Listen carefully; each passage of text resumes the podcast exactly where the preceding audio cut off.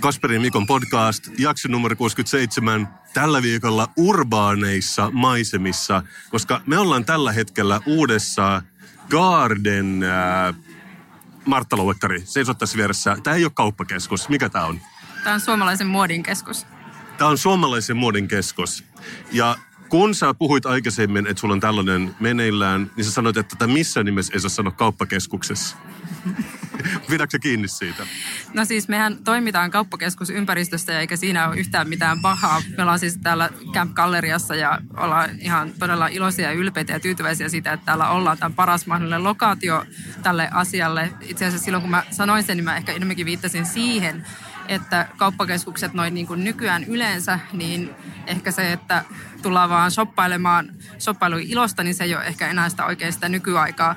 Että kauppakeskuksilla pitäisi olla ehkä jonkinlainen konsepti tai joku vähän syvempi syy, miksi sä tulisit sinne viettämään aikaa ja viihtymään, kuin vaan se, että sun pitäisi ostaa ihan hirveästi tavaraa. Mutta sä olet nytten puuhailut tällaista kauppakeskusta, vai mikä on se oikea termi? Resort. Se oikea yleenlanseerama termi oli touhua, eli mä oon touhunnut tätä. Aivan, mutta siis puhuakseni vakavasti. Tämä on siis Camp Gallerian toinen kerros. Ja mä oon keksinyt itse sellaisen termin kuin muodin mekka. Voisiko tämä olla se? Joo, tämä voi tosi hyvin olla se. Joo, nimenomaan mekka kahdella seellä vielä. Mutta mitä täällä siis on, jos ne, jotka nyt ei seiso tässä niin kuin me kaksi seistään kolme, niin mitä kaikkea täällä on? On täällä muitakin kuin me kolme, hei please. Ne sadat ihmiset, jotka ei tässä seiso, tai tuhannet tässä ei seiso, niin niille sellainen tieto, että täällähän on kyllä suomalaisen muodin kauppoja ja sitä vielä niin kuin komplimenteeraamassa.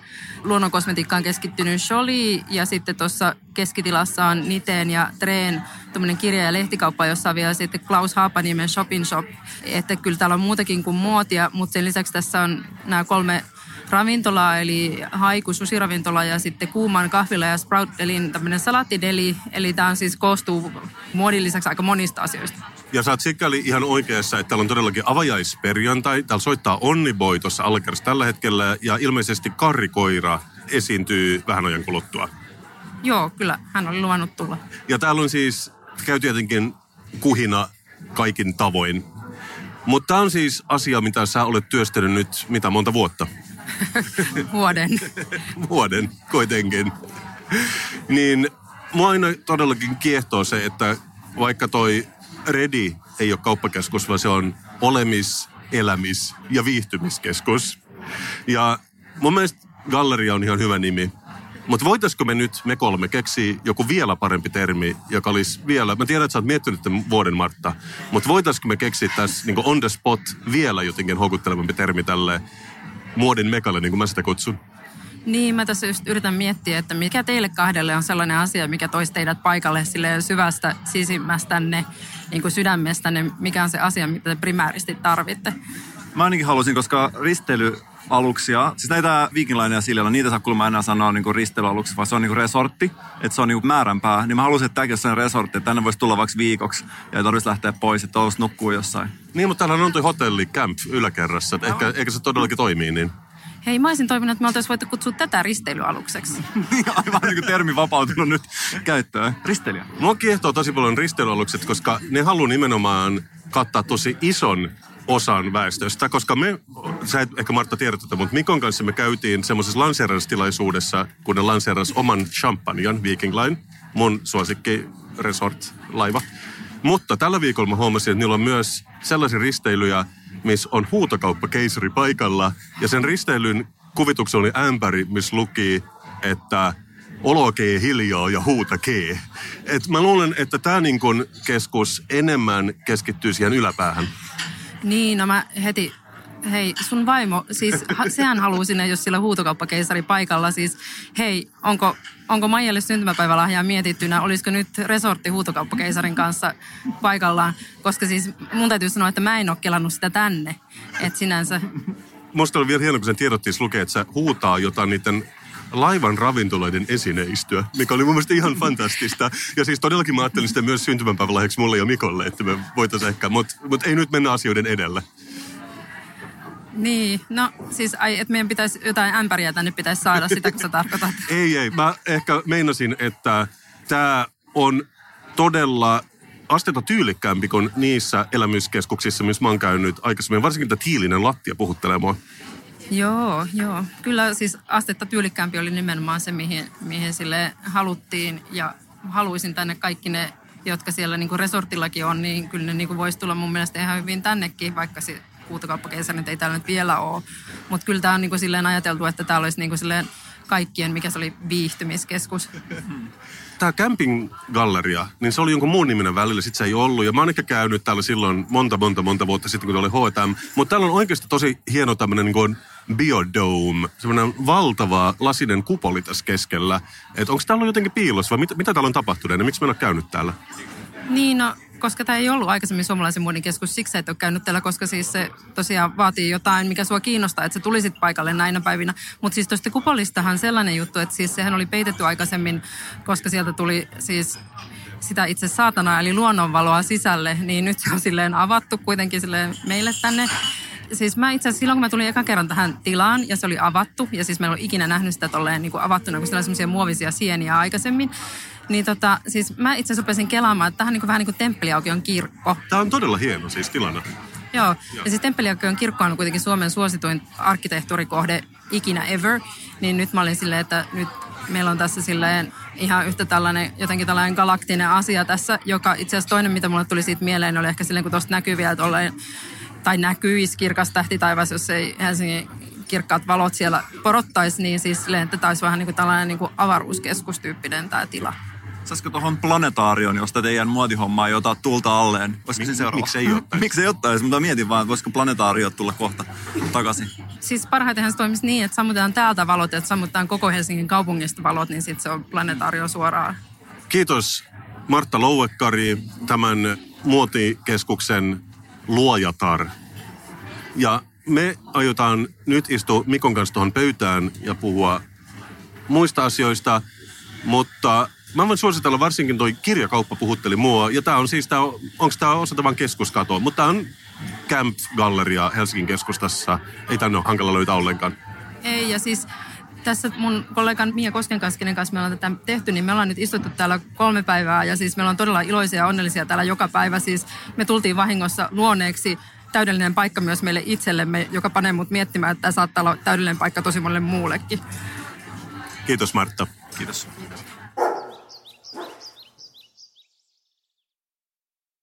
Se on kyllä hienoa olla täällä fashionin keskellä ja jotenkin aina kun mä näen paljon fashionia, niin mä mietin jo, että nyt on Autumn Winter 18, mutta mä en malta odottaa, mitä on Spring Summer 19.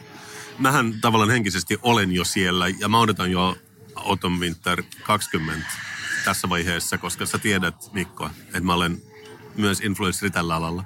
Mitä sä meinaat yhdistää denimiin Autumn Winter 2022 vuonna? Mä oon kuullut, että jostain syystä ruotsalaiset luulee tai uskoo tai tietää, että suomalaisten erikoisuus on, että ne laittaa denimiä denimin päälle. Eli niin sanottu double denim. Joo, mutta mä en ehkä tunnista itse tätä stereotypiaa. Se on saman ka- kategoria kuin se, että suomalaiset taistelee puukon kanssa.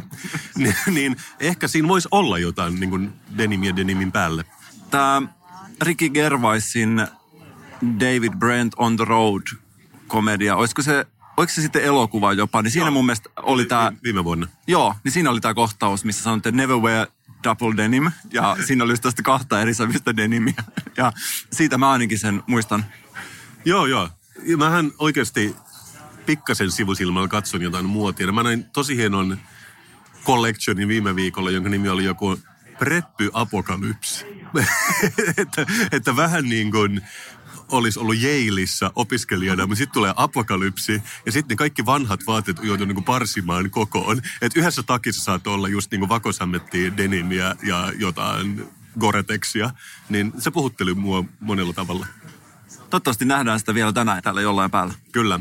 Mutta sä tiedät Mikko, että vaikka tämä ei ole kauppakeskus, tämä on muonin-keskus, niin kauppakeskuksia syntyy koko ajan enemmän ja enemmän. Ja musta on mahtavaa, että ne on aina tämä pois lukien aina Suomen suurimpia, koska mun yksi tuttavani muutti nyt johonkin Espoon perukoille sinne, mihin se metro vasta rakennetaan. Olisiko se urheilupuisto? Mä, mä en oikein tarkkaan tiedä. Mutta se kanssa hymyili vinosti, kun sanoi, että joo, siihen tulee metroasema ja sitten tulee kauppakeskus ja se on taas Suomen isoin. Ja mä aina mietin, että miten ne voi olla, mutta sitten tietenkin niillä voi olla kriteerit, eri kriteerit. Tiedätkö, että tämä on Suomen muodikkain, se on Suomen isoin lattia pinta-alaltaan ja bla bla bla. Eikö tämä Redikin ollut jollain tavalla niin kuin universumin isoin, kun se tuli? Joo, jotenkin jännää. Mä en tiedä, onko tässä linkki. Pistänkö mä nyt liian kaukaa olevia kuparilankoja yhteen, kun mä sanon näin, että syntyvyys laskee, mutta kauppakeskusten syntyvyys nousee. Totta. Toi on, mä, mä pidän tuosta niin kausaliteetti ei korreloi korrelaation kanssa ajattelusta, mutta joo, mä, mä, mä lähtisin seuraamaan tätä liidiä. Mutta siellä, missä minä asustelen, niin on tulossa lähellä toinenkin iso kauppakeskus, kauppakeskus Tripla, Pasilan aseman, tai oikeastaan se jyräs jo Pasilan aseman ja rakentaa uuden aseman, josta kai se on sitten pieni osa tätä triplaa. Ja sehän ei varmistu vielä vuoteen, joten se ei voi olla vielä Suomen isoin. Mutta sen sijaan se on valittu vuoden työmaaksi 2018 nyt jo, koska mulla on tämä tiedote tässä mukana. Siis se on hyvä aloittaa alussa, koska tässä lukee, että Keskipasilan keskus Tripla on voittanut vuoden työmaakilpailun ja voitto on arvokas, sillä valitsijaraati kuvailee tämän vuoden kilpailua kaikkien aikojen kovatasoisimmaksi, mikä on myös ihan mahtavaa, että m- miten sä niin arvotat, tiedät, sulla on liikenneympyrä Herttöniemessä, joka rakennetaan, sitten sulla on Suomen suurin kauppakeskus, että kumpi niistä niin voittaa tämän kisan. Musta tuntuu, että suuruudella on tässä jonkinnäköistä etulyöntiasemaa. Mä oon aina ärsyttä, kun mä näen työmaan, koska mä olisin nähdä sen omalla tontillani, mutta ehkä ensi vuonna se on mun talon työmaa. Vuoden työmaa 2019. Joo, mutta jokainen niin lause tässä tiedotteessa ilahduttaa mua niin kuin se, että esimerkiksi miksi tämä voitti tämän kilpailun on siksi, että kaikki on sitoutunut tuottamaan innovaatioita ja jakamaan osaamista työtovereille. Eikö kuulosta ihan mahtavalta? Onkohan tuolla sellainen äänimaisema, kun kävelet tuolla työmaalla, niin siellä kuuluu vaan innovatiivista puhetta koko aika? Joo, ja sen lisäksi, I quote, kuka tahansa triplalainen voi kävellä kenen tahansa luokse muutamassa minuutissa. Niin kun, pystyykö Herttoniemen siinä liikenneympärötyömaassa tekemään niin? Ei, jos multa kysytään. Kaikkein parasta on tosin, että tältä työmaalta huokuu yleinen osaamisen ilo, mikä on yksi hienommista lausista, mitä mä oon lukenut. Ja tämä on siis ihan, ne ei ole keksinyt tätä itse, vaan joku tällainen rakennuslehti on vuodesta 86 lähtien jakanut tätä mutta kuten sä kuulit, ne on aika ympäripyöreitä kaikki nämä nämä niin luonnehdinta, niin kuin, että työmaalta yleisesti huokuva osaamisen ilo. Ja mä mietin, että sullahan on työmaa. Sähän rakennat talon, Mikko että jos sä haluaisit voittaa tämän ensi vuonna, niin nyt jo kannattaa ruveta vähän panostamaan. Jos todellakin on Espoossa se maailman isoin kauppakeskus, niin sun talo ja tämä kauppakeskus kisailee siitä. Mä mietin, että voisiko sulla olla vaikka jotain niin ruokarekkoja sun talon ulkopuolella, kun sun työmiehet on siellä. Ja niin kuin sairaan hyvää musaa, tiedätkö, että kaikki viihtyy. Mä voisin vetää ilmaisen DJ-setin, josta mä oon tunnettu. Kyllä. Mun kaveri meni naimisiin, mä venin sen ilmaisen DJ-setin. Mä en todellakaan laskuttanut yhtään mitään, koska mun mielestä se olisi vaan ensinnäkin törkeetä, ja sitten jos sulla on annettu lahja valita kappaleita peräkkäin ja pistää niitä soittimeen, niin miksi et sä käyttäisi sitä sun ystäviä hyväksi? Todellakin. Ja jos seks, niin sä siis oot nyt jo aika korkealla tässä. Mutta mulla on niinku ilmaisia baageleita niille työmiehille, sit kun ne rakentaa sitä. Tämä on niinku pieniä vinkkejä, että kirjoita muistiin, niin, niin sulla on hyvät mahikset. Mä kirjoitan. Hyvä. Casper, Mikko. sä tiedät, että paperinen Helsingin Sanomat kotiin kannettuna maksaa noin tuhat euroa vuodessa. Siis sä oot sanonut näin mulle, ja jos sä sanot niin, niin se on totta. Joo, ja siis se on oikeasti, tää ei ole mitään köyhien huvia. Ihan mahtavaa, että todellakin mä en ole ajatellut sitä ikinä ennen statussymbolina, mutta mut nyt, nyt kun sä sanoit, niin on se niin Tesla, Rolex ja paperihesari tänä päivänä ne kolme arvokkainta asiaa. Me on tässä meidän podcastissa käsitelty tätä suomen kielen rappiotilaa monta kertaa. Kyllä, ja me toivomme, että se nopeutuisi. Ja me ollaan tehty kaikkemme, että se nopeutuisi ja me ollaan tuotu lainasanoja ja musta tuntuu, että tämän meidän podcastin myötä anglismien käyttö skyraketoi Suomessa. Kyllä, ja, ja se on just oikein. Ja Helsingin paperisessa lehdessä on taas juttu tästä anglismeista ja ollaan taas todella huolissaan. Ja nyt on kysytty ihmisiltä, koska ei ole enää mitään muuta keinoa jatkaa tätä keskustelua, niin mitä, mitä vähän kysellä kansalta, että mitä mieltä kansa on. Aivan. Ja mä vähän lueskelin tätä, tätä juttua ja täällä oli muun muassa ihmiset kertoneet, että mikä heitä erityisesti ärsyttää anglismeissa. Ja täällä on tällaisia kuin epämääräiset tittelit, sinä passiivi, pitkässä juoksussa, tämän tyyppiset. Ja täällä on eräs lukija kirjoittanut, että en pidä puheesta, jossa puhuja käyttää sinä passiivia. Puhe on sellaista säsätystä, joka tuntuu korvaan pahalta. Mä ymmärrän kyllä, että niin keski on tietenkin korkeampi myös paperihistorian lukijoista, että tämä voi olla joku sukupolvikuilu. Sä et vaan tajuu. Mä mietin vaan, että mihin kohtaan tämä lainasanojen käyttökielto, koska sä tiedät, että niitä on tullut koko aika, että, että onko se sitten esimerkiksi lusikka, menee varmaan vielä, mutta onko se niin printeri? Tai mihin kohtaan se vedettäisiin aikaraja, jonka jälkeen suomen kieleen ei saa enää tulla uusia sanoja? Ah, joo, joo. Mä oon miettinyt, että niin kun mökillähän pitää kansanperinteen mukaan olla samanlaiset olosuhteet kuin omien vanhempien lapsuudessa, että se on ok, niin voisiko sitä samaa soveltaa lainasanoihin? Joku sanoi, että kuulemma se suomen kieli, jota sun oma äidinkielen opettaja on käyttänyt silloin, kun sä oot ollut ensimmäisen luokalla, on kuulemma se, mihin se jotkut ihmiset haluaa lukita. Joo, mutta toi on ehkä sama... Joo, se on vähän myöhemmin kuin... Joo, vanhum... Joo, hyvä. Mä hyväksyn tämän. Mutta mä en ole kuitenkaan jättänyt tätä tähän, vaan mä oon miettinyt oikeasti, että mitä me tehdään näille ihmisille, jotka eivät pysty hyväksymään sinäpassiivin käyttöä, jotka ei hyväksy näitä anglismeja. Että mitä me tehdään heidän kanssa? On olemassa uudelleen koulutusleirejä.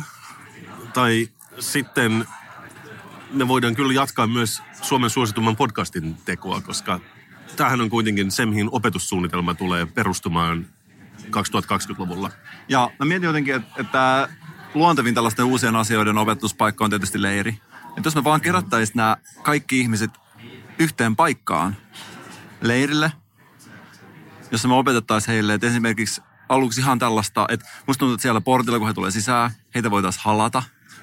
Ja sitten voisi alkaa kajuttimista kuulumaan Mikko Harjun kappale Sinä riität, jonka jälkeen kaikille tuli sellainen olo, että asiat on hyvin ja ei tarvi muuttaa maailmaa ollakseen onnellinen. Sä näet nyt jo niin tämän pienen kyynelen, koska toi kuulostaa niin hienolta. Kyllä mä ostan tämän. Ja kun mä tulin tänne äänittämään tätä podcastia, mä kävelin metsän läpi ja mä näin siellä pienen oravan. orava katsoi mua silmällä. Sä tiedät, että oravat ei voi katsoa suoraan eteenpäin. Että kun orava katsoo sua, niin se katsoo vaan toisella silmällä. En ole ajatellut siihen, mutta nyt kun sä sanot, niin kyllä, se taitaa niin olla. Tämä oli sellainen pikku, pikku, pikku orava. Ja hän katsoi mua, söi käpyä, nautiskeli. Ja siis söi suu auki. Ihan vähän ärsyttävää. Maiskutteli oikein. Maiskutteli. Mutta kun mä katson sitä oravaa, niin musta tuntuu, että orava sanoo mulle, että Mikko, älä murehdi. Sä tuut saamaan rakennusluvan. Se vaan kestää vähän aikaa. Ja samaan aikaan musta tuntuu, että hän sanoi näille ihmisille, jotka hyväksy anglismeja, että nyt on Autumn Winter 18, mutta aina sen jälkeen tulee Spring Summer 19. Mikko, sä tiedät, että raamatus on olemassa vanha ja uusi testamentti. Jos joskus tulee vielä uudempi testamentti, niin mä halusin tämän tarinan mukaan siihen. Mutta se on hauskaa, että sä heiluttelet tota niin kuin kahden kilon paksusta Helsingin Sanomaa tuossa mun nenän edessä. Se tuoksuu painomusteelle ja kuolemalle, koska mäkin on tutustunut Helsingin Sanoman maailmaan tässä Männäviikolla. Mutta sä ymmärrät, Mikko, että mä olen influenssari. Mä en tietenkään halua mustia sormia, kun mä luen mun Hesariin. Sen sijaan mulle on jaettu artikkeli, koska ne on nykyään myös online. Niillä on oma kotisivu, mistä voi mennä katsomaan ne uutiset. Ja muistaksa, kun me istuttiin autossa kesällä ja sä kerroit mulle siitä, miten Helsingin Sanoman kampanja, että ne haluaa uudelleen nimetä tabletin täppäriksi. Joo, muista, muistan. Joo, Joo ei me päivääkään, että mä ajattele sitä. Mutta nyt, Mikko, Helsingin Sanomat on tehnyt sen taas. Ne ei suostu enää sanomaan influenssari ja sekäs meitä influenssereita kismittää, vaan kuulemma influenssari on jostain syystä huono, niin niillä on nyt kampanja, että pitää löytää uusi termi. Onko jotain ehdotuksia? Joo, no tämä alkaa niin, että Antti Tuisku on kuulemma sanonut jossain tilaisuudessa, että tervetuloa influencerit. Ja tämä toimittaja, joka on lifestyle-toimituksen esimies, myös vähän anglismia siinä, niin se oli jotenkin kauhistunut tästä. Ja se oli kirjoittanut tähän lehteen, että miksi Antti Tuisku sanoo influensseri. Hauskaa on tietenkin se, että tämä toimittaja on kirjoittanut sen c niin kuin influensseri, joka on vähän niin kuin tiedäksä, että se on vähän niin kuin Autumn Winter 16. Joo, tai mä ajattelin, että se on vähän niin kuin joku on lapsi ja sitten se on äiti on silleen, että ai jaa, istuuko tässä sun huoneessa ja kuuntelet Ariana Grandiosaa. Siis on äiti, sen Ariana Grande. Niin samalla tavalla niin kuin me influencerit tiedetään, että se kirjoitetaan kahdella s influenceri eikä influenceri, niin kuin olisi joku Barcelona. Kuitenkin, kuitenkin mä ymmärrän, että niin kun, se on, me eletään eri maailmassa. Me ei voida niin kun, tietää kaikkia termejä. Mutta mä tietenkin niin kun, otin tästä screenshotin, laitan mun Instagramiin. Antti Tuisku heti niin kun, reagoi siihen mun Instagramissa. Sillä wow, wow, wow, mä en ole ikinä ennen sanonut influenssille, että mie on Lapista, mie en tiedä tällaisia sanoja. Mutta mä rauhoittelin Antti Tuiskua, että sillä Antti Tuisku, se on ok. Influencer on ainoa oikea termi. Me tiedetään se. Ja sitten Helsingin Sanoman life, lifestyle-toimituksen esimies ei välttämättä tiedä sitä.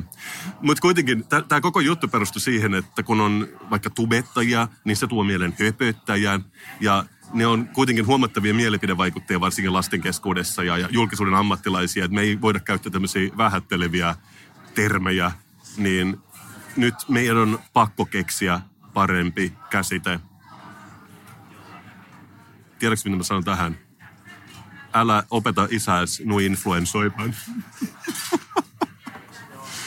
Mutta kuitenkin se, että podcastit, podcast, se, että podcasteissa ja tubetteen joukossa on varmaan vakavaakin sisältöä, mutta on siinä nyt jonkin verran höpöttämistäkin. Että vaikka meillä on omasta mielestämme paljon painava asiaa, niin ei tämä mikään A-studio niin mä luulen, että siinä on niin vakavasti puhuen se erokin, että toinen toivoo A-studiota ja eri termiä influenssereille.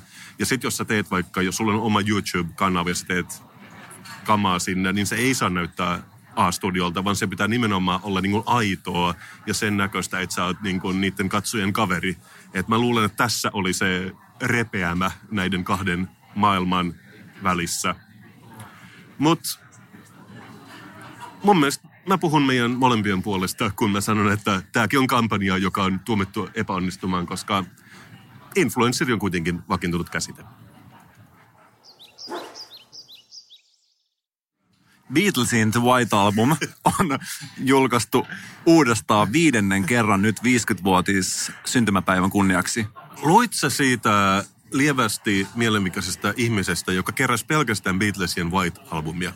No siis ihmisillä on kaiken näköisiä mielenterveyshäiriöitä. Jotkut ei löydy sieltä listauksesta, että tämä on varmaan joku sellainen. Mutta tällä oli siis oikeasti niinku tuhansia sitä kappaleita, sitä oikeita Beatlesin White Albumia, se avasi oikein niin kuin levykaupan Berliinin, missä on myynnissä pelkästään Beatlesin White Albumia, mutta ne oli to, kaikki tosi kalliita ja se oli enemmän kuin taideinstallaatio, mutta se on, ei päivääkään, ettenkö ajattelisi sitäkin.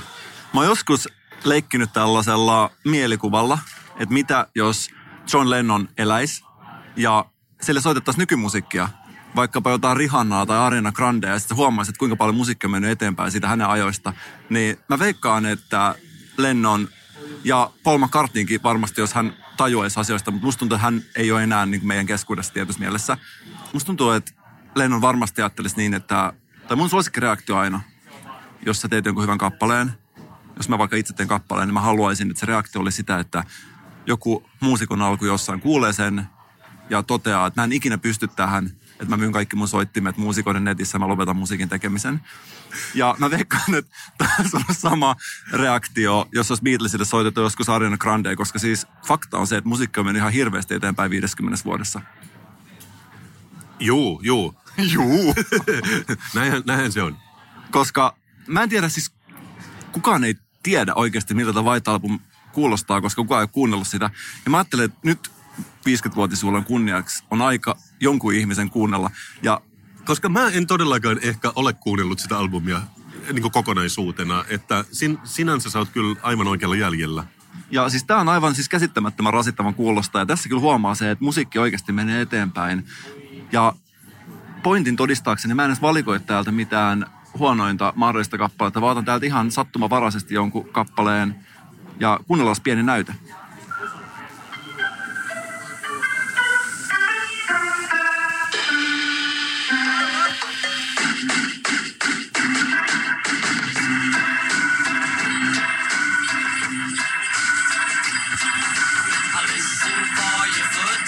Eikö se aika rasittavaa? Kuuluuko noin suhinnat siihen vai on, onko tämä vain tämä puhelinympäristö? Tämä on siis vanhaa musiikkia. Niin, niin että suhinnat kuuluu vain siihen. Joo. Joo.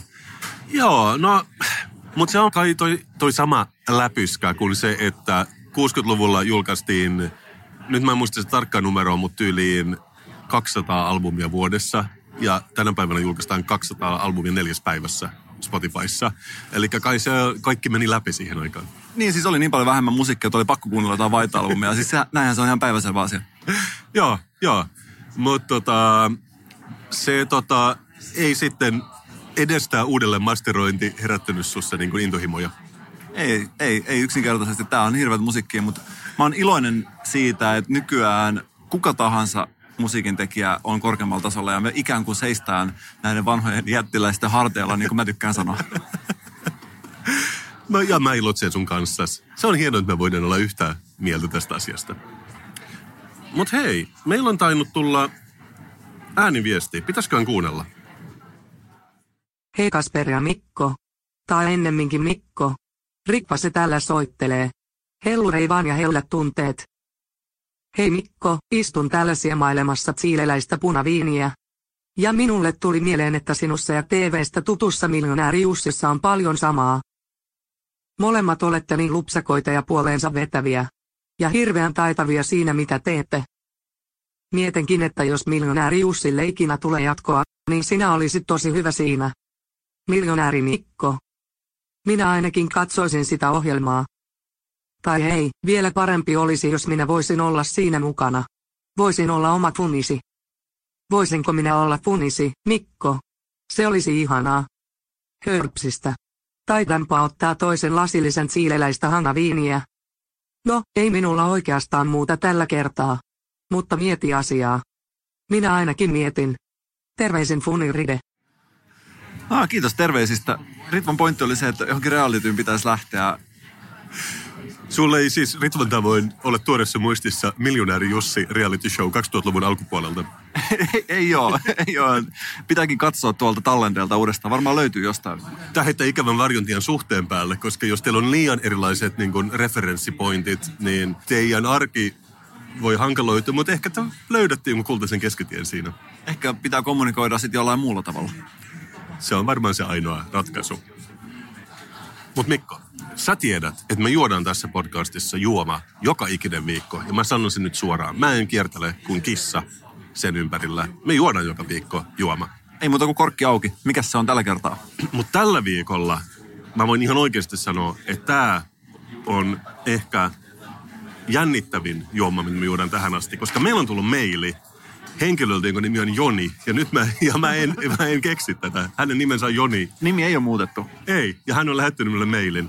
Ja tässä lukee näin. Hei Kasper ja Mikko, tai no, enimmäkseen molemmat. Olen kuunnellut teidän podcastia töissä ahkerasti viime viikkoina sen jälkeen, kun kuulin Kasperin haastattelun ukko.fiin kevytyrittäjyyspodcastissa. Ai niin, mä tein sellaisenkin. Ensimmäiseksi kiittelen erityisen hauskasta podcastista, josta olen saanut työssä ollessani nauttia. Kuunnellessa repelen nauruun aina tasaisin väliajoin, mikä ärsyttää kollegojani, mikä taas lisää podcastista saamani nautintoa. No itse asiaan, olen töissä ohjelmistosuunnittelijana CERNissä, asun Ranskassa ja käyn usein Sveitsissä. Törmäsinkin shoppaillessani mielenkiintoiseen sveitsiläiseen alkoholittoman virvoitusjuomaan ja ajattelin, että voisitte nauttia sitä teidän podcastinne jonkin tulevan viikon juomana. Siis, jos se nyt on ihan joka viikko. Elikäs tuumasta toimeen, mihinkö se voisi postittaa. Terveisin Joni Herttuainen. Sitten tulee vielä disclaimer. En etunimestäni huolimatta ole kultainen noutaja, omista kultaista noutajaa, edusta kultaisia noutajia tai ole missään tekemisessä kyseisen koirarodun kanssa. Korjaus edelliseen, naapurini omistaa kultaisen noutajan. Myöskään edusta tai en ole osa äärioikeistoa, alt-right-liikkeitä tai mitään, mikä liittyy oikeaan korjaus edelliseen, olen oikea kätinen ja sen lisäksi aina oikeassa. Onkohan oikeakätisyydestä lyhyt matka tuohon alt-rightiin?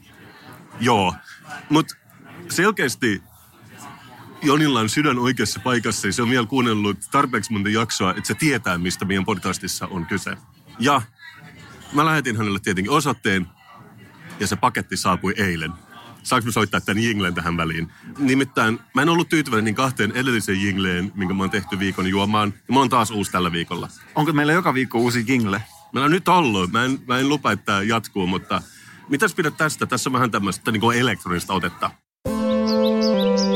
Viikon juoma, viikon juoma, viikon juoma, viikon juoma. Mä lähdin niin kuin yksinkertaisempaan suuntaan, että et mä en lähtenyt jotenkin keksimään sitä uudestaan. Tuollahan on tunnistettava kuplinta pohjalla, mikä sopii tosi hyvin siihen, että meillä on oikeasti juoma, mikä on nestettä. Sä tiedät millainen mä olen. Mä haluan pitkittää nautintoa. Niin mä en ole edes avannut sitä. Vaan, on- vaan, vaan se on pitkänomainen paketti, jossa lukee ranskakielistä tekstiä Colissimo avec signature.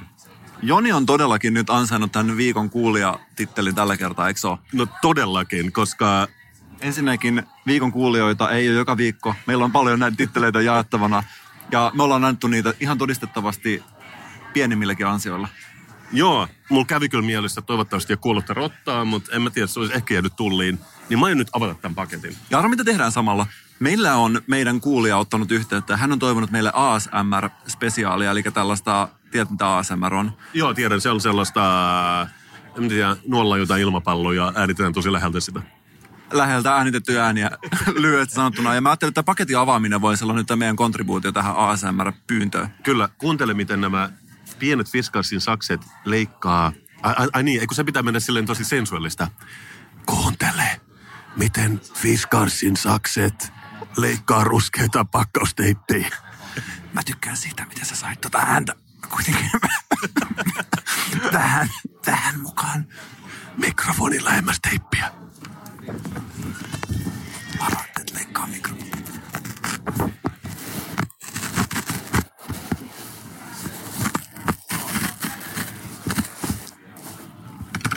Ah. Wow, wow, wow. Täällä on joku tota, rivellapullo, mutta musta tuntuu, että me ollaan juotu tätä. Tää ei kyllä mulla tuttu. Ehkä tää on jotain sun käyttö, Ah, mä, mä, mä oon ehkä itse ostanut tätä jostain City Marketista joskus. Täällä on todella pitkä niin kuin, käsinkirjoitettu kirja mukana, mutta tässä näköjään lukee jonkin verran samoja asioita niin kuin tässä mailissa. En ole kultainen noutaja. Mutta tässä lukee kuitenkin, mä olen väärässä, me ei olla juotu tätä. Mä oon itse nähnyt tätä joskus, itse asiassa Itäkeskuksen City Marketissa. Mutta pitelette nyt käsissänne Rivella nimestä virvoitusjuomaa. Kyseinen puteli on Rivella Red-laatua, joka on yhten vanhin virvoitusjuomatuote. Ja sitä kutsutaan usein Sveitsin kansallisjuomaksi. Rivellasta eksoottisen tekee sen valmistusprosessi. Juoma valmistetaan herasta, joka on juuston valmistuksen sivutuote. Siksi meikkaakin senssiä, että juoma valmistetaan Sveitsissä, joka on tunnettu sadoista eri juustolajeistaan. Sveitsiläisillä juustonvalmistajilla oli perinteisesti tapana valmistaa ylijäämäherrasta juomia sen pois heittämisen sijaan. Yhtiön salaiset reseptit perustuvat tällaiseen juomareseptiin. Jos jompikumpi sattuu olemaan yliherkkä laktoosille, niin varoituksen sanana sanottakoon, että juoma sisältää laktoosia. Gluteenia siinä ei kuitenkaan ole. Koska olen ollut huolissani Kasperin hiilijalanjäljestä, päätin paketoida pullon kierrätyspäivistä valmistettuun laatikkoon luontoa säästääkseni. Paketin lennätin Suomeen tietenkin yksityiskoneella. Iloisia maisteluja terveisin Joni Herttuainen. Ja mä toivon, että se oli yksityiskone, joka kulki hiilivoimalla. Onkohan tässä juustoista tuoksua? Nyt avataan. Kiva tämmönen niin kuin, tää, tää on niin kuin pommakin väristä, tämmöistä kultainen juoma. Mutta huomaatko, että on oikeasti tämä pullo tällaista pommakin väristä, koska toi vaahto on tossa. Minkäköhän väristä tämä itse neste on? On se tuommoista kellertävää. Aika omenamehumaisen väristä. Kyllä. Millaista ihmeen noituutta on se, että saa juustosta tehty tämän hajuista juomaa? Tähän haisee joltain purkalta. Se on todellakin, että Virossa ne tekee tummasta leivästä, Sveitsissä ne tekee juustosta. Ei hassumpaa. Tosi viikon juomamainen maku. Ah, aika mieto. Siis, tässä on vähemmän sokeria kuin mä luulin, mikä on hyvä. Mä pidän siitä, että se ei ole niinku liian ällö. Mutta, joo. Siis, niin kuin sanoit, jotain omenaista siinä on. Se on vähän niin kuin, niin kuin omenamehua. Ei hiilihappoa niin juuri nimeksikään. Ihan vaan siis kaiken tämän jälkeen mä annan 5 kautta 5, koska kaikki sen ympärillä on niin luonut tästä niin hienon kokonaisuuden. Sama täällä. Kasper, Mikko. Jos sun pitäisi luonnehtia mua jollekin sun ystävälle, millainen Mikko on oikeasti, niin sä sanoisit ihan varmasti, että Mikko ei käytä lifehack-sanaa turhaa. Hän on intohimoinen, tulinen, eikä käytä lifehacks turhaan. Hän ei ole sellainen ihminen, joka käyttää lifehack-sanaa silloin, kun kyse on jostain ihan normaalista elämään liittyvästä toiminnasta. Eikö niin? Kyllä, joo, siis itse asiassa tämähän lukee sun käyntikortissakin. Mutta mä oon joka tapauksessa itse elän elämääni ja tykkään häkätä sitä aina ja pitää sitä vähän niin kuin tällaisena isona tietokoneohjelmistona, jota voi rukata aina parempaan suuntaan. Joo, mun tuli mieleen, että onko niinku lifehack oikeastaan vaan uusi termi jollekin pirkkaniksille. Ei, ei, ei, ei. Koska nyt on Kasper sellainen asia, että mä olen tuomassa tähän meidän ohjelmaan uutta osuutta, Pyksen Lifehack. Ihan mahtavaa. Mä rakastan uusia osuuksia. Ja mulla on siihen oma uusi jingle. Ihan fantastista. Mikon Lifehack. Life 3.0. Destination. Unknown artificial intelligence. Hack your life with fiber, protein, blueberries, augmented reality, blood pressure. Unknown destination. Ready to detox. Five, four, three, two, one, zero. Hack off. Ensinnäkin niin kuin, klap, klap, klap, klap. Todella hienoa. Ja mä pidän siitä, että sä et myös säästele sen pituutta. Mä oon pitkien jinglien ystävä itsekin. Tänään tässä Hack Off Lifehack-osuudessa on uusi elämän haksarointikeino, jonka mä oon keksinyt. Mä pidän leivästä ja tulee ostettua aika paljon leipää. Ja raha-asioissa mua kiinnostaa isot kuviot, mutta mulla on välillä nämä pienet asiat on jäänyt vähän niin kuin pienemmälle huomiolle. Ja yksi kerta mä aloin katsomaan, että ne leivät, mitä mä ostan, maksaa ihan hirveästi. Jos sä ostat jonkun herkullisen sämpylän ja se maksaa kolme euroa kappale, niin siitä tulee vuodessa tuhat euroa. Saman verran kuin joku paperihesarin tilaaminen maksaa.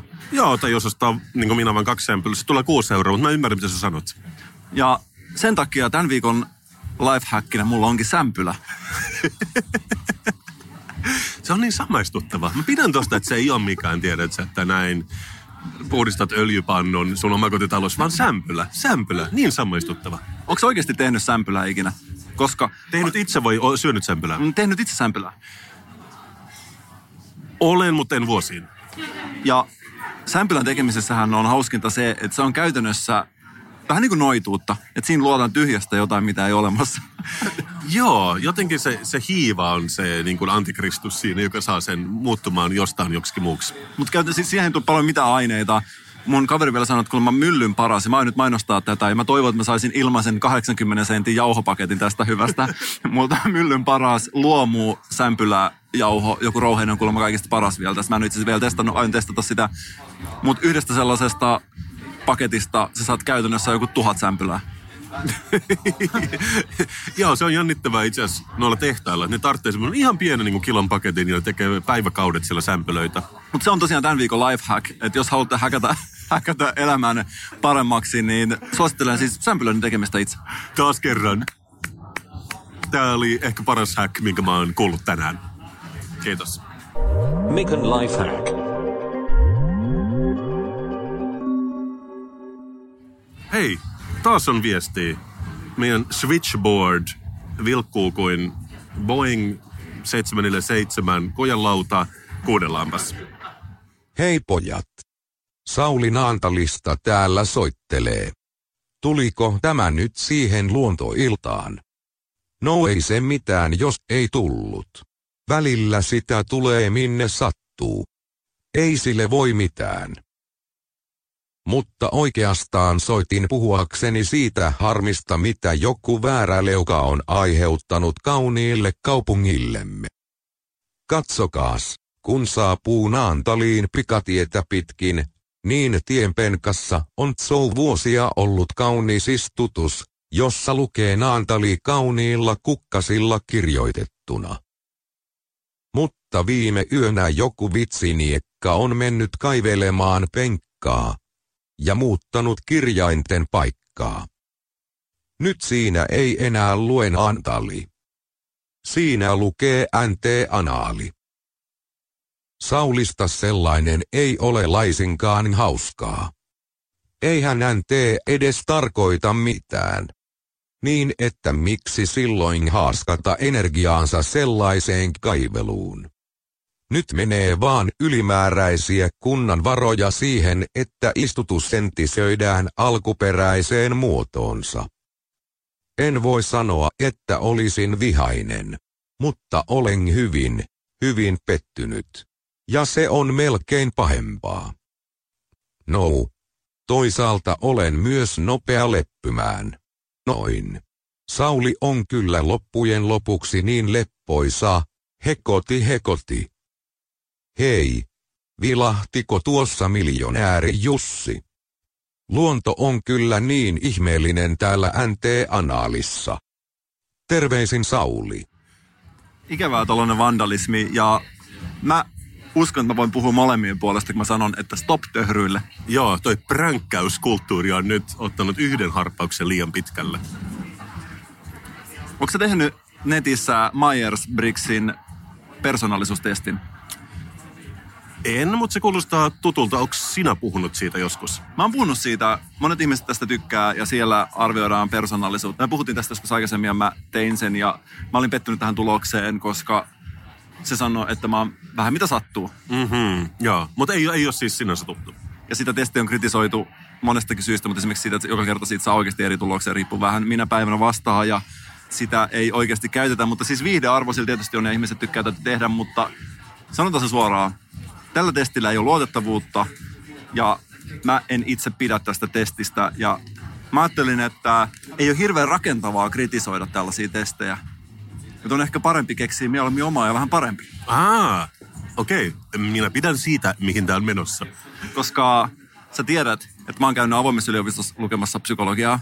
Okei. Okay. Ja toisin kuin Myersilla ja Brixillä, jolla ei ollut minkäännäköistä psykologista koulutusta, mulla on avoimen yliopiston tuoma tieteellinen selkänoja, johon mä nyt nojaan tyytyväisenä. Joo, eli lähtöko- lähtökohdat ainakin on heti paremmat.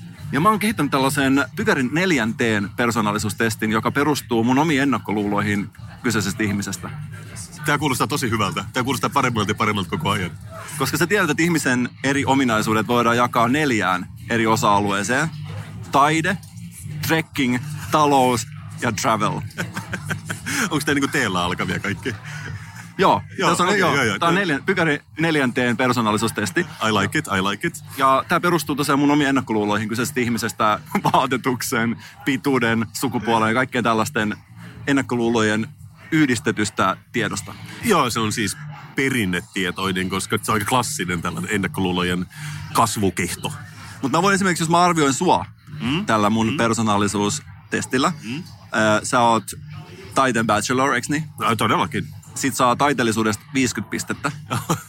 Asteikko on nollasta sataa. kiva, kiva, kiva, että on tuommoinen niin kuin, tarpeeksi väliasteikko myöskin, että saadaan niin tarkemmin ihmistä kategorisoitua.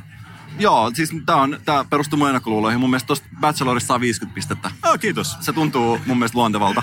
Ja, Ää, niin kuin maisteri saisi sata vai? Joo, maisteri. Joo, okay. ikävä kyllä, BA. Joo. Ja trekking, eli käytännössä tällainen niin kuin luontomyönteisyys, trekkailu. Ah, niin, niin, niin. Ei Star Trekkailu vaan. Ei, vaan Joo. ihan niin kuin trekking, eli kuinka hyvin äijä viihtyy luonnossa. Mä omistan kyllä sellaiset vaelluskengät, mitä mä käytän talvisin. Mä ajattelen, että sulla on varmaan vaelluskengät, mm. Ja sulla on varmaan jotain muutakin luontokamaa, mutta sä et varsinaisesti kuitenkaan haluaisi viettää yötä luonnossa. Ei kun joo, mä oon nimenomaan toi, että mä tykkään käyttää mun North Facea ja Patagoniaa vaan kaupunkiympäristössä. Ja sen takia sä saat luonnosta 50 pistettä. Mutta kuitenkin aika hyvin ropisee, että mä oon tyytyväinen. Et mulla on niinku ne kamat, mutta mä käytän niitä vain asfaltoidulla alustoilla. Ja sun luonteessa talous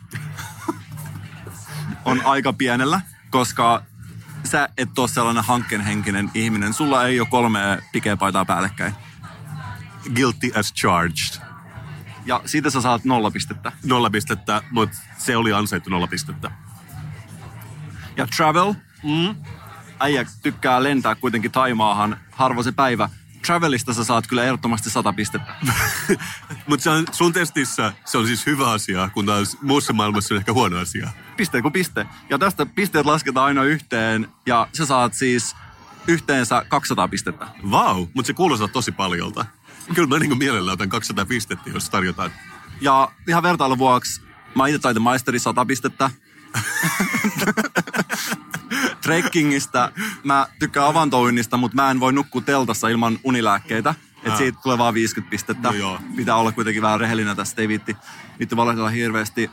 Talous. Mä rakennan ökytaloa, mutta toisaalta mulla on rahat loppu. Vaan 50 pistettä.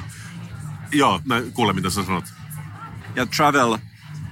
Liian vähän tullut matkustettua. En voi antaa kuin 50 pistettä itselleni. Mut, liittyykö se myös talouteen? Että ne rahat on mennyt siihen taloon. Kyllä. Se on se viides tee sulla. Mutta mä pidän siitä, että sä myös niin kun, se on itse reflektoiva, että sä myös introspektoit itseäsi tämän testin avulla, että sä et vaan arvostele muita. Ei, siis tällä voi arvostella itseään ja ympäristöä ja kaikkia muita ihmisiä. Meidän täytyy saada tää leviämään. Tää oli paras testi, mitä mä oon kuullut aikoihin. Kiitos Mikko.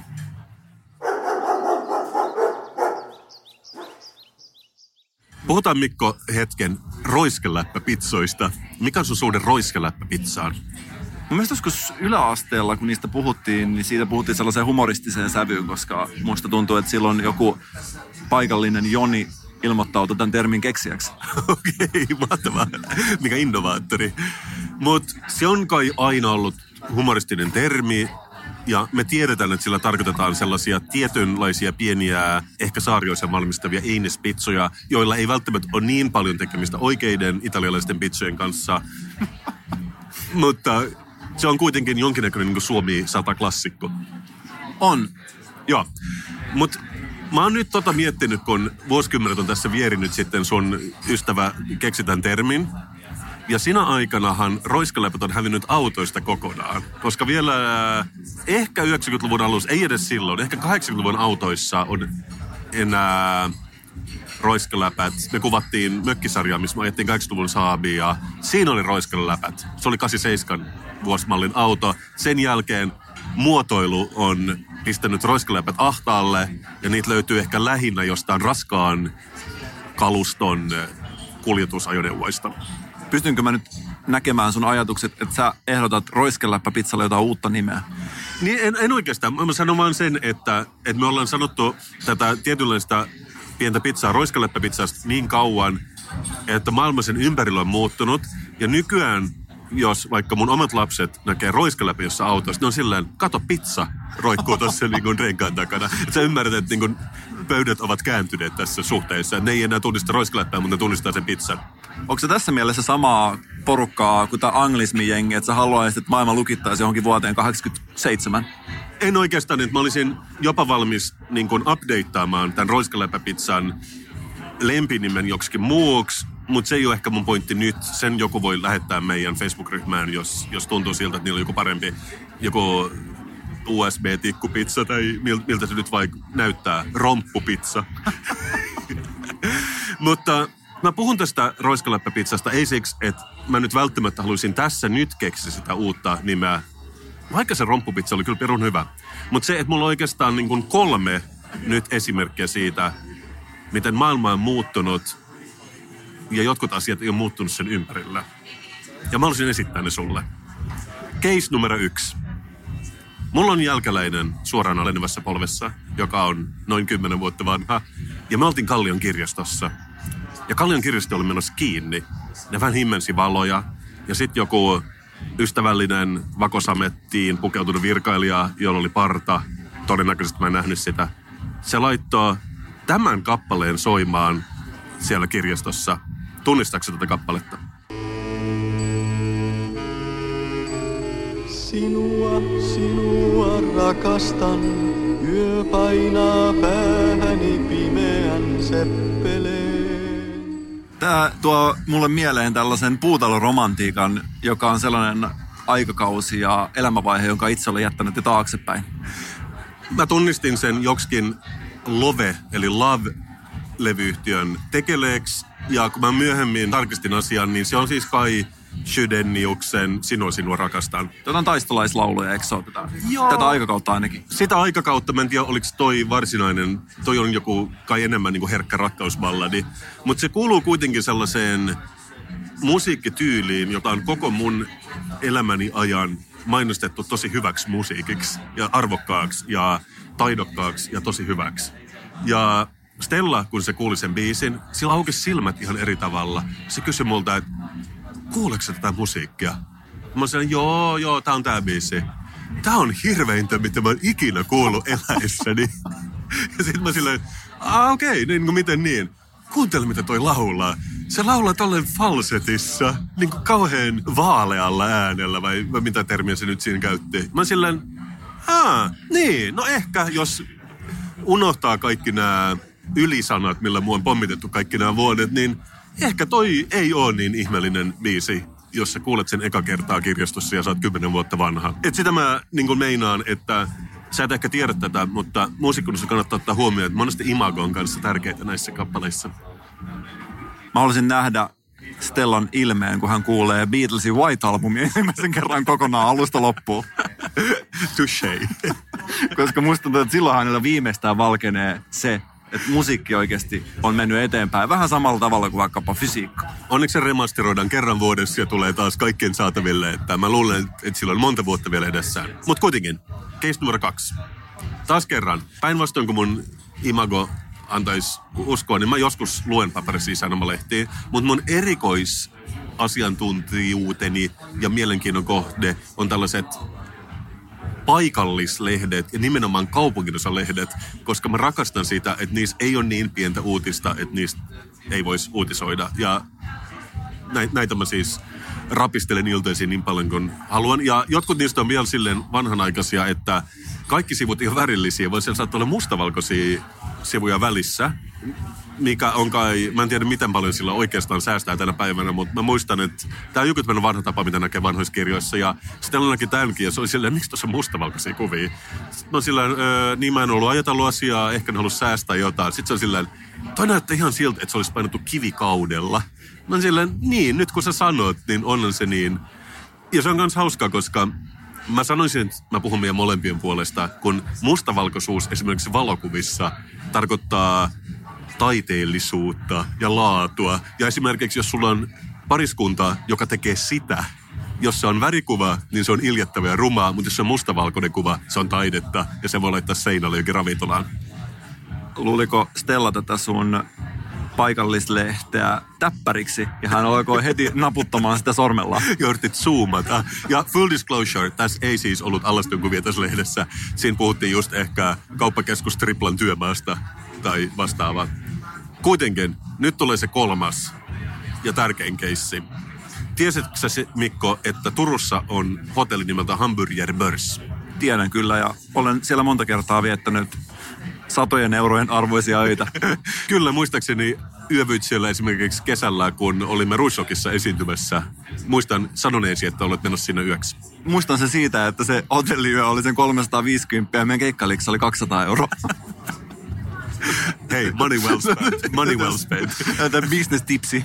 Tämä on tämä neljäs T sun persoonallisuudessa, tämä talous. Niin sä sanot, että se on balanssissa, mutta mutta mä saan kyllä vihjeitä, että jotkut nämä niin kuin aiheuttaisi epäbalanssin. Kuitenkin, jos on ikinä käynyt Turussa, niin sen talon on ehkä nähnyt. Se on siinä torin laidalla hyvin näkyvässä paikassa, mutta se ei ole mikään ihan kauhean erityinen talo, vaan se on ehkä 70-80-luvun taitteesta sellainen, no vähän sen näköinen talo, että siinä saattaa olla jotain vähän kosteusvauriota tullut vuosien mittaan. Ja mulla on itse asiassa siitä kuva tässä mukana. Muistutukseksi me laitetaan tämä myös meidän Facebook-ryhmään. Mutta mä puhun tästä siksi, että tämä on niinku ehkä 30-40 vuotta vanha talo, mutta nyt se on päätetty uudistaa. Tämä on siis suuri uutinen Turussa. Ja siitä tulee tämän näköinen. Wow. Mutta jos sä pystyisit kuvailemaan, mikä on ero tuohon vanhaan taloon. Onko tämä siis, puretaanko tämä ja rakennetaan uusi? Tämä puretaan tämä 78-luvun ö, hotelli ja siihen rakennetaan, ilmeisesti nyt on tehty päätös, rakennutaan uusi hotelli, joka on tämän näköinen. Pakko sanoa, että tämä on kyllä hienompi tämä uusi tämän perusteella. No mä yritän kuvailla, siis se on vähän niin kuin uusvanhan näköinen, vähän niin kuin, että siinä on pyöristetty kulma funkkiksesta, mutta siinä on todella korkea tuo kattoosuus ja siinä on korkeita kattoikkuneita. Mä oletan niin, niitä takana sviittejä. Että tää on vähän tämmönen kuin Gotham City-henkinen. Mutta munkin mielestä todella paljon hienompi. Ja kaikkien kommenttien mielestä tässä niin kuin Turun Sanomien jutussa tämä on kaikin puolin paremman näköinen kuin tämä nykyinen. Tämä on tavallaan vähän hankala asia, koska noin niin kuin teoriassa mä oon ehkä vähän ton vanhan kannalla. Tai mun mielestä tällainen epäonnistunut arkkitehtuurikin on arkkitehtuuri. Ja se on jotenkin kiva, että se muistuttaa siitä, että ihmisiähän täällä vaan ollaan. Ja välillä tulee tehtyä kaiken näköisiä rakennuksia. Ja tällainen tehtiin silloin, että mä en... No niin kuin periaatteessa en kannattaisi tota, tällaisen uuden. Ja sitä paitsi tässä on vähän tällaista, kuitenkin aavistuksen tällaista retrohenkisyyttä, mitä mä kyllä vierastan niin kuin ihan oikeasti. Se se onkin, että sitä katsoo ekaksi, niin on silleen vau, työ maailman paras. Mutta sitten rupeaa miettimään, niin ehkä just se uusi vanhuus siinä on vähän hassu. Joo. Ja, ja tietenkin siis, tämä on tapahtunut ennen mun syntymää, mutta ennen kuin tämä nykyinen talo rakennettiin, niin siellä oli vielä vanhempi talo. No joo. Joo, joka on siis kaikkein hienoin tietenkin, mutta se on vain kaksikerroksinen ja siinä on ehkä yhteensä kahdeksan huonetta, kun tässä nykyisessä on ehkä 108 huonetta.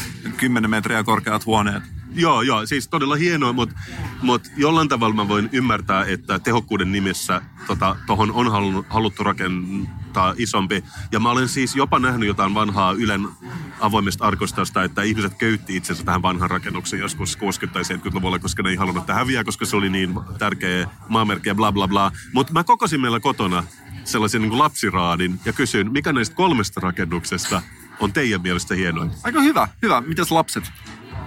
Ne kaikki rakastivat tätä nykyistä. Oikeasti? Joo, ja se perustelu on, että se on modernimman näköinen niistä. Et, et se usein niin menee siihen, että just semmoinen niin nostalgia ja vanhuus, luullaan, että se vetoaa moniin, mutta just ehkä tässä niin kuin 2000-luvulla syntyneiden demografiassa, niin kuitenkin tämä 70-luvun arkkitehtuuri, se näyttää, ja näyttäähän se, jos me katsotaan näitä, niin kaikkein modernimmalta näistä kolmesta rakennuksesta. Ja mä en edes liioittele nyt, kun mä sanon, niin mä oon aivan tosissani. Silloin tällöin tulee sellaisia hetkiä, kun sä ajat, kuulee näitä nykynuorisolaisten kommentteja, niin tulee sellainen olo, että maailma oikeasti menee kyllä parempaan suuntaan. Joo, mutta ehkä vaikka me pidetään tästä niin kuin retrotalosta, joka siihen nyt ilmeisesti tulee, niin ehkä just tätä tullaan kaipaamaan, vaikka se on todella vaikea uskoa tällä hetkellä tätä tällä hetkellä siinä seisovaa. Joo, ja mä itse asiassa kyllä on nyt, nyt kun mä mietin tätä, niin olen kyllä kallistumassa tähän nykyisen suuntaan kanssa. Joo, niinhän sä sanoit Joo, al- alun pitäen, että, että kyllä. Mutta tämä oli vähän niin kuin kurkistus tulevaisuuteen, että nämä on nyt sitten 10 vuoden tai 20 vuoden kuluttua, nämä on ne makutottumukset, get used to it kaikki. Oho, kato, ääniviesti, kuunnellaan. Moropäälliköt. Näyttelijä Kasper Pääkkönen täällä. Kasper Koolla. Kuispanee. Toivottavasti hyvin. Äijät varmasti ymmärtää, että näyttelijänä meitsin pitää kaiken muun lisäksi olla ihan tosi hyvä imitaattori. Siis ihan sika hyvä. Imitoimaan. Siksi ajattelenkin nyt vähän imitoida julkisuuden ilmeisiä, että äijät näkee miten hyvä meitsi on. Eiksie?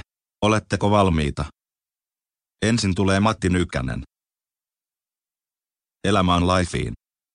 Se on 50 Aika hyvä, vai mitä? No niin, nyt tulee seuraava, joka on Antti Mökkoi. Sun täytyy varoa mitä sä haluat, koska sä voit saada sen. Aika hyvä, eiks vaan? Ja parasta tässä imitaatiossa on se, että se on samalla niin totta. Andi Mökkoi on hieno mies. No entäs tämä? Nyt tulee pelle miljoona. Moottoritie on kuuma. Eikö ollutkin ihan kuin pelle miljoona? Meitsi on kyllä niin hyvä imitaattori. Vai mitä jäjät? Mutta sellaista se meidän näyttelijöiden elämä on. Pitää olla hyvä vähän kaikessa. Ok, vielä yksi bonusimitaatio. Oletteko valmiita? Olen tosi rikas. Arvatkaa kuka se oli. Se oli miljonääri Jussi. No, niin, Kasper Pääkkönen over and out. Ja se on sitten Kasper Koolla. Terska vaan äijille. Näkylee. Mitä miljonääri Jussille kuuluu? En, en tiedä, mutta hän näköjään on kaikkien huulilla tänään. Mutta miljonääri Jussi ei ollut oikeasti Jussi, eikö se ole näin? Eikä myöskään miljonääri ilmeisesti. Mun mielestä se tuli jotenkin selville. Se on vaikea löytää Jussia tai miljonääriä tällaisen ohjelmaan. Niin, niin ja, ja varsinkin niiden yhdistelmän, se on niin yksi miljardista, että sen voi ihan ymmärtää, että... Luulis oikeasti, että olisi löytynyt edes Jussi. Oikein Jussi. On mennyt vaan valella se miljonääriosuus. Niin, niitäkin on tietenkin yhä vähemmän ja vähemmän, kun muodit muuttuu ja, ja uusia ei synny enää samalla tavalla, että ne on kaikki jotain kopernikuksia, ne lapset, jotka syntyy tänä päivänä, että en mä tiedä, ehkä 2020-luvulla ei ole yhtään Jussia enää tässä maassa. Ja tulee uusi realitysarja Miljonääri Jonne. tai Joni.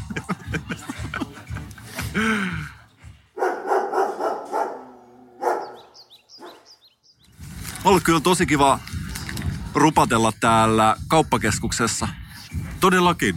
Mä sanoisin, että vaikka mä en välttämättä käytä tätä K-sanaa, niin tää on yksi parhaimmista keskuksista kuitenkin, missä mä oon käynyt pitkään aikaan. Taas kerran, mä en pääse näiden lattioiden yli. Ne on erittäin tyylikkäät. Ja mä oon nyt katsonut, on paljon sisustuslehdissä ja muuallakin näkynyt tällaisia kuivuneita korsia, mitä tuollakin on tällaisessa lasipurkissa. Ja mä oon aina miettinyt, että pariseeko ne? Mitä tapahtuu, jos siellä vaikka törmää? Jos sä vaikka tuut kännissä kotiin ja törmäät tollaiseen ja kaadut siihen, niin mitä tapahtuu? Variseeko ne pienet jyväset, mitkä on tuolla päässä? Mä luulen, että nyt kun on sen jälkeen, kun me pian lopetetaan tämä podcast, niin meidän pitää kokeilla sitä. Mutta tämä on tosiaankin ollut Kasper ja Mikon podcast numero 67. Me ollaan puhuttu vuoden työmaasta. Sä oot tehnyt mulle neljänteen testiä. Me ollaan puhuttu Helsingin Sanoman epätoivoisesta kampanjasta saada influencerisana muutetuksi toiseksi, joka on tietenkin järjetöntä. Meillä on ollut kuukauden kuuntelija, joka on lähettänyt meille kaukomalta juoman. Voisiko sanoa, että tämä jakso on ollut paras tähän asti? Kyllä musta vahvasti alkaa tuntua siltä ja mulla on sellainen olo, että tämä saattaa olla meidän läpimurtojakso. Kyllä. Mutta mulla tuli vielä tässä ihan nyt ennen kuin lopetellaan mieleen, että mä unohdin yhden ohjelmanumeron viime viikolla. Mä unohdin puhua siitä, mutta mä tuon sen nyt back. Se on nimittäin tämä.